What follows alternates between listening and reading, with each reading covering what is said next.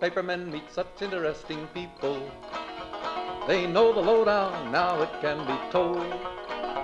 I'll tell you quite reliably off the record about some charming people I have known. For I meet politicians and grafters by the score, killers plain and fancy, it's really quite a bore. Oh, newspapermen meet such interesting people. They wallow in corruption, crime, and gore. Ting-ling-ling, city desk, full the press, full the press. Extra, extra, read all about it. It's a mess, meets the test. Oh, newspapermen meet such interesting people. It's wonderful to represent the press. The Media Project is your half hour of commentary and analysis on media issues of the recent days. I'm Rex Smith, former editor of the Times Union, here with my colleagues to give you some discussion and hopefully some insight into the issues that are in the news media these days. Alan Chartock is here, the CEO of Northeast Public Radio, columnist, commentator. Barbara Lombardo, former editor of the Saratogian, executive editor of that paper and the Troy Record. And Ira Fusfeld, who was for many years publisher of the Kingston Daily Freeman. Before that was the editor and the sports editor and a man of many talents as well. Alan, Ira, and Barbara, great to have you all here. And thanks to our audience for joining us. Let's talk first, if we could, about the Derek Chauvin murder trial. You know, a lot of people have been paying attention to this on the media. And I just wonder for your views about what we are able to get as news consumers. Alan, what do you think it is that is drawing people to this story so much? Why are people so wedded, if that is the case, to this one particular trial? I suspect, Rex, because the justice system in America is on trial. That's what I'm think is happening. And I can't get my eyes off it. I just watch it and watch it and watch it. Look, race comes into it. Floyd was black. The way that this is coming down is that everybody has to make up their minds and see whether or not the justice system works.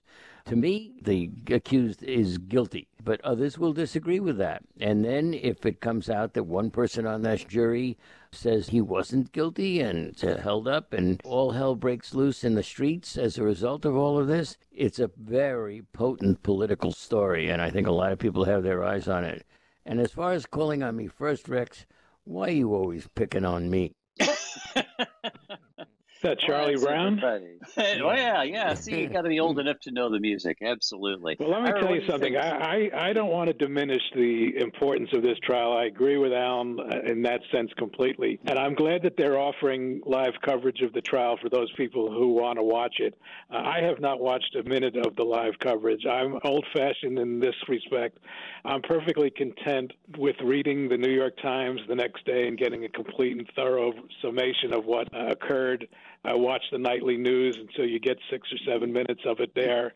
So I'm glad we have the choice, but I'm not investing any of my time during the day to watching it live. I started to watch the trial, especially after Alan had spoken about it on last week's media project, and I realized I, this is an opportunity that I'm missing to see what's going on live. And it really is a great education. I think everyone should be watching at least bits and pieces of it to see the demeanor of the prosecutors and the demeanor of the defense attorneys and the need to come up for the sidebars and how people are answering the questions. I think that's all a part of the storytelling that's really good. Although I agree with Ira that I like to get the summary. I think reporting in context is so key for this story. And I was swapping back and forth between Fox and CNN to see what angles they were taking when they would have those little sidebars, which was you know a break in the action. And even in this example, there's clear evidence of the different storytelling on those two stations, where Fox was trying to emphasize how oh, looks pretty clear that Floyd was on drugs, taking drugs. Let's see how the use of drugs has contributed to his death. And the other side is talking about the excessive use of force and how the experts are saying excessive use of force did it. It had nothing to do with the drugs. Mm-hmm. And talking about putting something in context, the expert that was on the stand was asked to listen to the same tape twice.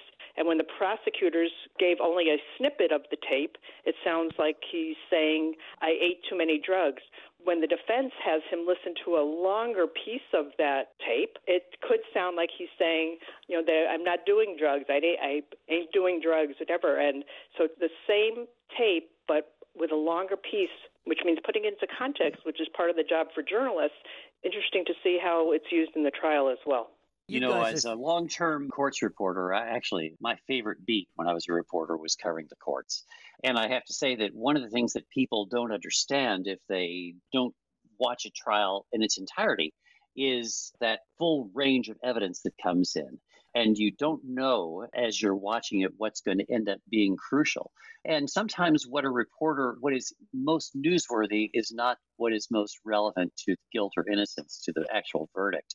So you really don't know what's going to happen. I think you're exactly right. The context is what matters. of course, what's different about this is this is one of those rare cases where you have everything on tape, let's say, or everything in video. You have the crime itself, if this is judged to be a crime, and you have the arrest, the arraignment, the trial. It's all there for people to see, which is really a rare thing. Thank you, Rex, because I think you guys are all so arrogant, the three of you. And the reason I say that, other than to be unusually provocative, is that in the end, if you're watching all of it, and I think you hit on some of this, Rex, to be fair, if you're watching all of it, you decide what's important, not the newspaper reporter who is writing the story, because they are limited in what they can say and how much they can emphasize and what they do. And so from where I'm sitting, newspapers come in second best by far. Do you know much about covering uh, trials, Alan? Have you ever, uh, have you ever been, I'm just suggesting that perhaps oh. a, a court reporter can help you to understand some things that you may not, despite your wisdom and having a PhD, unlike the rest of us. Maybe that you don't so, know everything about the trials. That, just that suggesting. Is, uh, well, we've already heard that your favorite beat was the courts, so that makes yeah. you very, very special. But I do have to say that there's a certain amount of arrogance in what you say because each of us has to make up our mind. If I read the New York Times, as has been suggested, or I even read the Washington Post, you're going to find different things that have been emphasized by the reporters. That means the reporter becomes the decider of what's important in a trial. Whereas if I'm watching it, and I did watch, I've been watching it assiduously, I make up my mind. Don't you see? Well, there aren't a lot of people who have eight hours to, to sit and watch TV like that all day, and particularly for something as often as slow as this trial is. I used to give speeches about you could send five reporters to any event, whether it's a town board meeting or a courtroom or a baseball game, and come back with five different lead paragraphs, and each of the five would be right. You're quite correct. The reporter, the print reporter, sits through a trial, a day's proceedings, and then goes back and sits down at a keyboard and writes what he or she thinks is the most interesting, informative, and important part of the trial. But you may not agree with that, and that's fine. But if you are not going to watch the trial, trial live. And if you're interested in following what happened, you're going to pick the source of news that you believe is the most accurate and trustworthy. In my case, it's the New York Times. Others might say it's the New York Post. But again, that's the choice that you have to make when you're a consumer of news. Ira, I think you're onto something with that. And I can remember, even if it was covering a city council meeting, and if the Saratogian and the Daily Gazette and the Times Union and the Post Star were all covering the same event, I would look the next day to see how the story was covered and which element was chosen to emphasize for that story. And a lot of times it was generally clear what was the main thing, and everybody would maybe focus on the main thing. But there were times when the reporters at the different papers focused on a different angle, and depending on the depth of their experience, and background and knowledge of what they're writing, the stories would be quite different. It would be like, were they at the same meeting? Yeah, that can happen. And it doesn't mean that one is right and the other is wrong. It just means that there might be different elements that seemed important. And it is also true that reporters sometimes make mistakes. You know, in that context, by the way, we ought to talk this week about the 60 Minutes question, let's say. It could be that it's a sloppiness on the part of 60 Minutes, which is a very powerful brand in news. 60 Minutes ran a story suggesting that the Republican governor of Florida, Ron DeSantis, gave the grocery chain Publix preferential treatment to distribute COVID 19 vaccines because Publix had donated $100,000 to DeSantis' reelection campaign. Now, that's a pretty big deal. That's an explosive story. But you have to wonder when you see that about journalists perhaps drawing a straight line from one thing to another when in fact it could be coincidental rather than causative. right? And that is a, a danger that we encounter in journalism, isn't that right?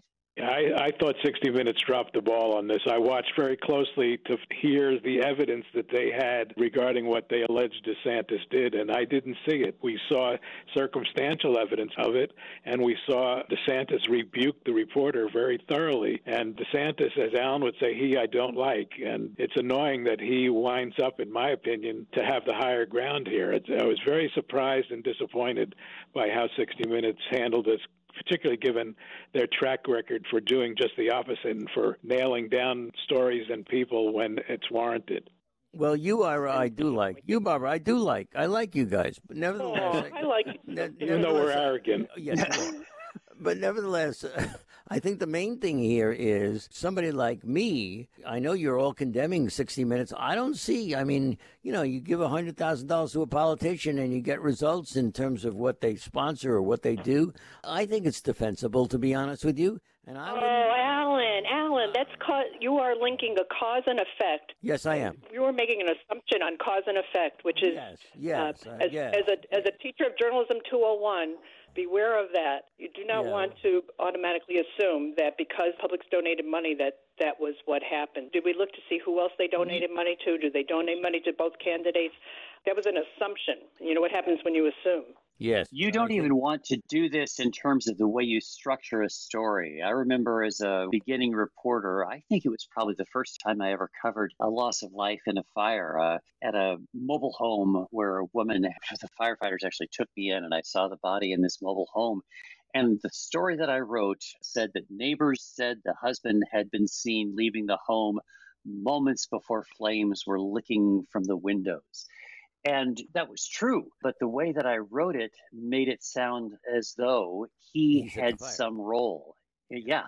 And that was just a terrible offense on my part as a young reporter, which the grieving widower pointed out to me a couple days later when he came into the newsroom after having read the story that I wrote about his wife's death. Terrible thing. And obviously, here I am 45 years later, I haven't gotten over it. So journalists have to be careful about that kind of thing, about any kind of causality, about even just the way you phrase something. And in this case, even Democratic officials in Florida say 60 Minutes got it wrong, that no one from the governor's office suggested Publix.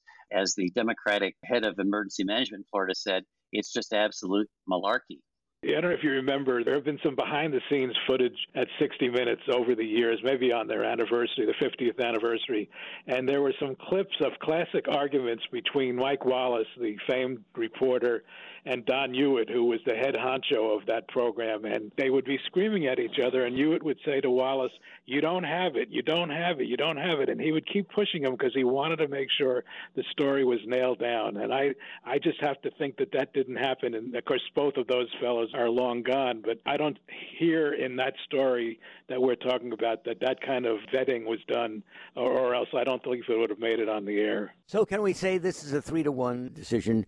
The three of you taking the opportunity to crash into 60 Minutes, the premier journalism program, and this is your chance to say a little gotcha to them, or me, who say it looks pretty reasonable to me what they said. I think it's neither, Alan. We're not saying, "Hey, we got you, you big nasty 60 minutes," and uh, and I don't think you're correct either. So the, the the point is that if they're going to say something, they need to be able to back it up and not just like drop a little bomb there and walk away. There's accountability, and humans make mistakes. Journalists make mistakes, but as You said it. Rex explained, journalists can have it can have far-reaching repercussions. There was just a recent lawsuit where the sports announcer is suing Gannett and other journalists that said he used a racial slur on a hot mic. It's been in the news recently, and the reports depended on anonymous sources saying that it was this person, but it wasn't that person, it was the other person. So the person wrongly maligned is suing, and, and I feel strongly about this. I had a case similar to that at the Saratogian where you rely on official, in other words, anonymous sources that you think you can rely on, and you put somebody's name out there. It's a terrible thing, and you need to be held accountable for it. Well, I don't think that that Yes, suit I- will go very far. From what I read, it certainly was a mistake, but I don't believe it was malicious. And by the way, I think you you know how Alan is always saying that Rex is trying to impress the New York Times so he would get a job there. I I think Alan is auditioning to be the new Andy Rooney on 60 Minutes. Negative on both. negative on both counts. Oh, I'm not. I'm not even going to go there. it. Well, you bring down the average age of 60 minutes. yeah, I, maybe, maybe that suit won't go anywhere, and it wasn't malicious. I don't know if it would, you could call it reckless disregard of the truth to rely on an anonymous source to say this was somebody. You're not even naming the person who told you that information. It was sloppy, at the very least. And and if it was you whose name was out there getting maligned in social media and in the press, then you would probably feel more strongly about it. One of the points that this underscores is the uh, essential care when using unnamed sources. There are often stories that you can't get unless you're using an unnamed source, but this has to be very carefully policed by editors and producers. At the Times Union, we had a rule that if you were using an unnamed source, someone else other than the reporter herself or himself had to know who that source was. Talk to your editor about it, explain why it is that you had to use an unnamed source. Oftentimes, a reporter can go back to the person who was their so called unnamed source, the person who gave them this, and get that person to say, yes, okay, you can use my name, you can put it on the record. And that establishes more credibility for news consumers. But it's also a way of assuring that someone is not just dumping on somebody else, not just using a reporter as a vehicle, let's say, to get a point across. So the use of an unnamed source is sometimes essential, but you just have to guard it and be much more careful with it than I think a lot of journalists are these days. I got the sense several years ago when media was was being criticized for just what you described. People didn't like unknown sources. They didn't trust the media. They weren't trustful that the media wasn't simply making these sources up. And I and I got the sense that there was far less use of unnamed sources, and that became, in my mind, turned around during the Trump administration, where there were leaks all over the place from inside the White House, and frequently were cited to be by unknown sources. I understand that there are times when you can't get the news otherwise, but I still believe that it's very dangerous to the credibility of the individual organization to use unnamed sources. Well, if I may, you know, it's not easy for me to get a word in over here, but if I may, I would just like to say that when I read the rather tortured explanations in the New York Times as to why they're using an unnamed source, I'm always mirthful. I always think that's great that they have to do that. But, you know, one could approach all of that with a spirit of disbelief. Are you saying that it's good or bad that they're uh, using these unnamed sources? I don't it's quite a, understand. No, what I'm what I was trying to say, uh, Rex, and I'm glad you're holding me to account. Is it's amusing as opposed to good or bad. It's amusing that they feel they have to tortuously tell us why they have granted anonymity to the source. Ah. Well, but that, I think yes. that's important because I think they recognize that people don't necessarily believe that there is an unnamed source. So you you have to explain to them the procedures behind it. It's a mini media project. They're well, trying to explain their to their readers what's going on. There are those of us who don't believe them. I mean, the more tortured the explanation gets, the more people are saying, "Hmm." So you would suggest that they simply use the unnamed source and not explain why? No, I simply suggest that it be kept to a bare minimum of what you do. I mean, you know, this idea of unnamed sources, and we have seen examples even within the Times organization, right?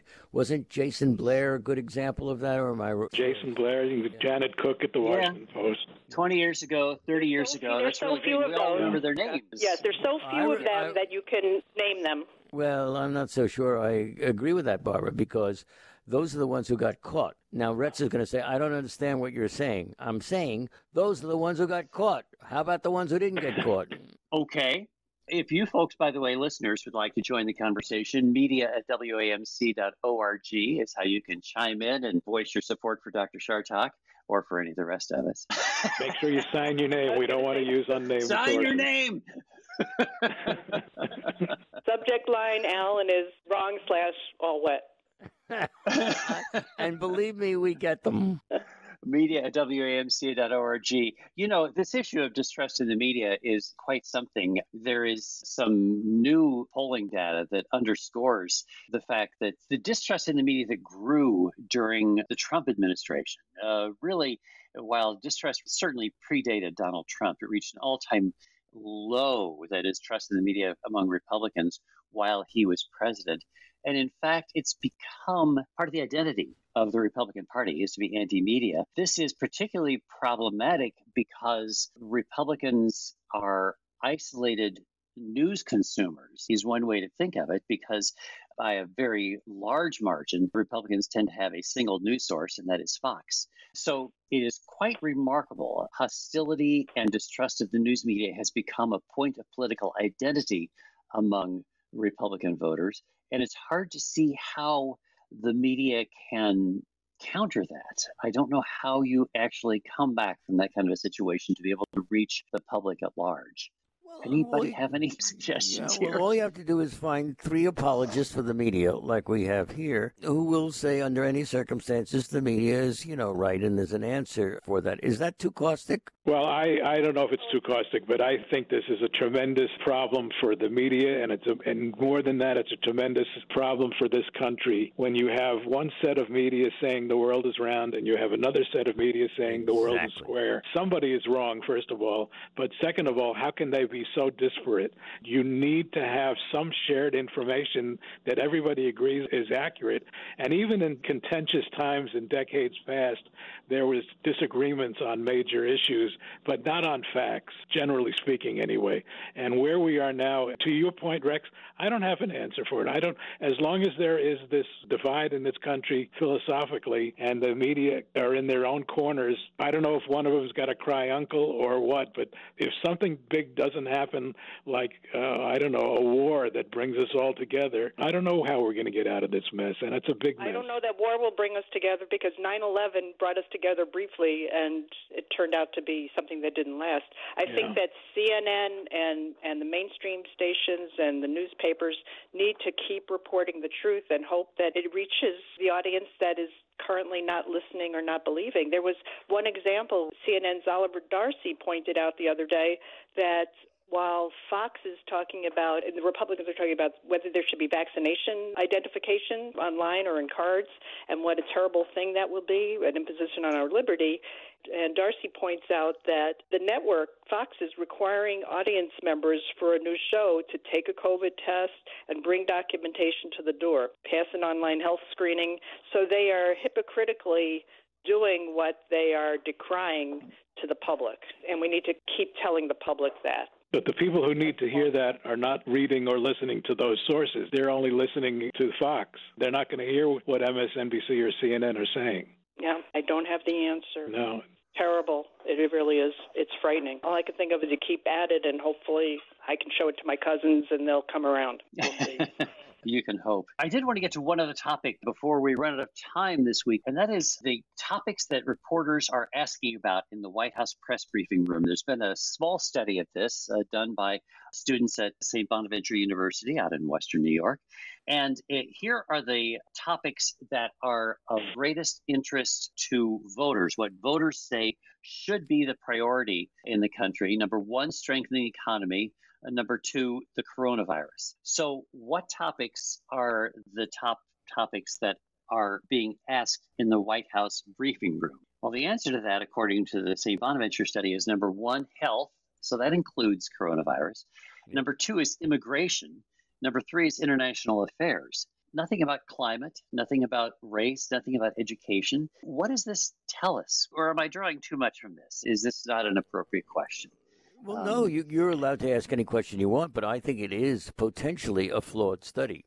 Doesn't sound right to me. So what happened is the professor assigned the students to go out and do the study. Isn't that right, Rex? As I remember. Correct. And you know, it may turn out not to be so. You know, I love polls which say, "What are the most important things?" We do it at WAMC. We say, what are the most important things? And people sometimes act because it's what their mother would have had them say as opposed to what's right. yeah, so they say climate change, even though people don't always believe climate change. It is, of course, correct that climate change is the most serious situation we have. But I have a feeling sometimes they say what they perceive, people who are polled say what they perceive as what the answer should be as opposed to what it is. Are you following me? Yeah, you also have to be careful about the methodology that was used, and is it a, is it a true sampling? Is it a scientific sampling sure. or not? And the answers that the students obtained, you correctly ranked them as it came out, Rex, but those percentages were really close, so it could have yes. flipped one way or another, and depending on the number of actual students, the gap between you know, one one item and another was was not that much. And I think the White House press corps has an obligation to ask the things that people are interested in about, but maybe also ask about the things that people ought to be interested in. And what is a federal press briefing? That's the place where you're going to ask about immigration and what's going on with immigration and, well, and how it's going to get reported. Don't you think that the White House press corps is a bit insulated? Biden had his first official news conference a couple of weeks ago, and everybody was psyched up to watch it and see how he would handle it. And by most accounts, he did very well. But who was criticized? The reporters, because there was not one question about Biden's primary initiative throughout his term so far, which is the virus. Not one question about that. And it suggests to me, at least, that the White House press corps was not aware of what people on the outside are talking about. And I, I, I would caveat with that is where are the editors and producers who they must speak with prior to going into these press conferences. But I was shocked that there was not a question about the coronavirus during that press conference. And so maybe what the White House reporters think is most important is not really what the public thinks is important. And there we have to draw the line because we're just out Oh, of time. no. Ira gets the last word. Oh, All right. We are grateful to you all for joining and listening in, right? Aren't we, Alan? We're grateful. this show ought to be an hour. Alan Chartock, Ira Fusfeld, Barbara Lombardo, and I'm Rex Smith with gratitude to our producer, Dave Gustina, and to you folks for joining us this week on the Media Project. Actors upon a living stage now. Newspapermen are such interesting people. When they know they've got a people's fight to wage, ting-a-ling-a-ling, newspaper guild, got a free new world to build. Meet the people, that's a thrill. The Media Project is a production of WAMC Northeast Public Radio. Alan Chartock is CEO of WAMC, Professor Emeritus at the State University of New York, commentator, columnist, and author. Rex Smith is the former editor of the Albany Times Union. Barbara Lombardo is a journalism professor at the University at Albany and former executive editor of the Saratogian and the Troy Record. And Ira Fusfeld is the publisher emeritus of the Daily Freeman. You can listen to or podcast the Media Project anytime at WAMC.org or just download the WAMC app for your iPhone or Android at the Play Store today. Thanks for listening. It could be prostitution, I don't know. Ting-a-ling-a-ling, circulation, ting-a-ling-a-ling, advertising, get those readers, get that payoff. What a headache, what a mess. Oh, publishers are such interesting people. Let's give three cheers for freedom of the press.